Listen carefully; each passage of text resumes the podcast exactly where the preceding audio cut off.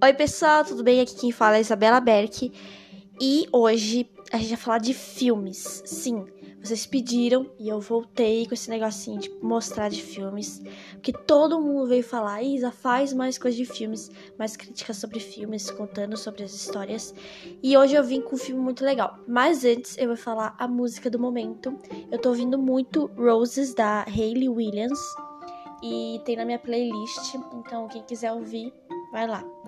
E, gente, hoje eu vou falar, sem mais delongas, eu vou falar do filme Coraline e o Mundo Secreto. É um filme que, assim, eu amo muito. A primeira vez que eu assisti foi logo quando saiu em 2009. E eu tive muito medo desse filme, mas hoje é um filme que, assim, eu sou apaixonada. É um filme de fantasia, meio terror. É escrito por Neil Gaiman.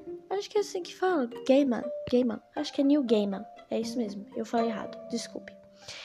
E o Neil Gaiman, é, ele faz vários livros, assim, e daí a Laika Studios é, transformou em filme. É isso, tá? Vou fazer um breve resuminho aqui sobre o filme. É, a Coraline e sua família se mudam para essa casa que fica no Oregon. Tá, é uma informação meio inútil ou não. Porque esse filme conta várias, tem várias teorias. Mas vamos lá, voltando ao resumo. E a Caroline, ela encontra uma porta enquanto ela tá descobrindo a casa. Uma porta pequenininha e ela vai querer saber o que, que é. Só que nisso tem um mundo paralelo dentro dessa porta. Que parece ser um lugar muito bom, bem melhor no qual ela vive, que é nosso mundo real. E ela se encanta, só que ela descobre que isso não é tão bom assim. Que essa família tenta manter ela lá dentro desse mundo paralelo para roubar a alma dela. Sim, é complicado esse filme. Mas eu estudei as teorias desse filme e eu vou contar para vocês. Então, já, né? Fica aqui, já pega a pipoca. E antes, se você não assistiu o filme, vá assistir e depois volta para esse vídeo, porque tem spoiler, tá bom? Então vamos lá.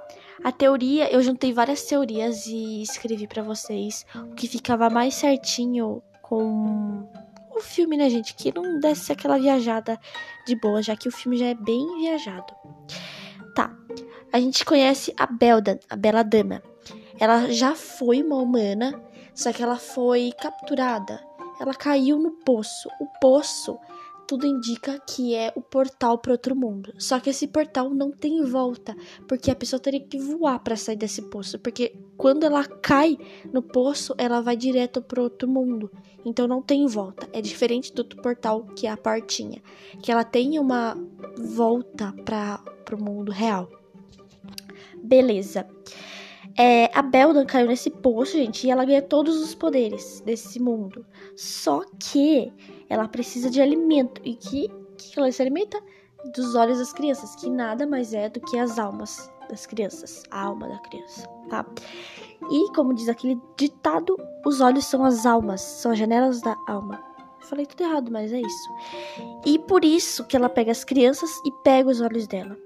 Só que ela não pode fazer isso como uma coisa, tipo, pegar e capturar a criança e pegar os olhos dela. Ela tem que, eles têm que dar os olhos para ela, porque isso é um ato de amor. E o ato de amor é a coisa mais importante, então ela tem que ganhar, receber os olhos, né? Que são as almas das crianças. É, a Belda, gente, ela tem os olhos, ela dá os olhos dela pra para obter esse poder todo que ela tem. E ela consegue espionar todo mundo, todo, todas as pessoas ali de volta, porque ela tem os olhos voltados para outro mundo. É, gente, é esquisito, é macabrão esse negócio. E a Beldon, ela é só imortal neste portal, dentro desse outro mundo. Se ela voltar pro mundo real, tipo, se a Coraline no final do filme conseguisse pegar o olho da Beldan e trouxesse ela pro nosso mundo, a Beldan iria morrer, porque ela é bem antiga. Pá, tá, tá, tá, tá. E aí a gente vai pro gato preto. O gato preto, gente, não, em uma das teorias, ele era uma criança. Ele foi uma criança que foi capturada pela Beldan, só que ele consegue fugir eu acho que ela deve ser a primeira criança. E sim, a gente vai fazer uma linha do tempo aqui para ficar melhor, mas antes eu vou contar dele. E ele reencarna, quando ele foge desse mundo, ele reencarna como um gato preto. o que vai ser o protetor do Aibe. Aibe, o mocinho Aibor da o garotinho que logo aparece nas primeiras cenas do filme, que é o amigo da Coraline. Amigo, amigo, é aquele amigo estranho, né? Mas a gente vai fazer agora uma linha de tempo para ficar bem mais fácil para vocês entenderem, porque imagino que a cabeça de vocês também está explodindo como a minha. Então vamos lá. Em 1952, a Beldan cai no poço e não consegue voltar. Apenas em 1990, a primeira família se muda para lá, que é a família do gato preto. Só que ele consegue fugir e a Beldan, ela, ela não tinha toda aquela inteligência que ela tem agora. Então ela se modifica todo, por isso que ela coloca aquelas garras de metal nela, para ela conseguir pegar as crianças melhor. Tá, em 1921 outra família se muda e ela captura a criança. Em 1936 outra família se muda e ela também captura a criança. Em 1960, a última criança que ela pega, que fica bem claro no filme, que é, é a avó do Aibe. E só em 1900, não, desculpa, só 42 anos depois que vem a família da Coraline, que ela captura, só que a Coraline foge. E tá, por que, que eu sei de todas essas ordens cronológicas de como aconteceu o filme? É, lembra daquelas duas senhoras que moram no fundo da casa dela? No fundo não, né? Embaixo da casa dela. Ela tem aquelas balinhas que ela até entrega pra Coraline. E lá tem, se você parar no filme, ela tem todas as datas nas quais as crianças poderiam ter ido lá pedir ajuda. Só que só a Coraline vai. Beleza? E o que acontece, gente? A Coraline, quando ela consegue fugir, ela joga a chave para no poço. Lembra da, da, última cena do filme, das últimas cenas do filme, que ela joga a chave do poço? Então, gente, que burrada. Porque ela pega, a Beldan pega a chave.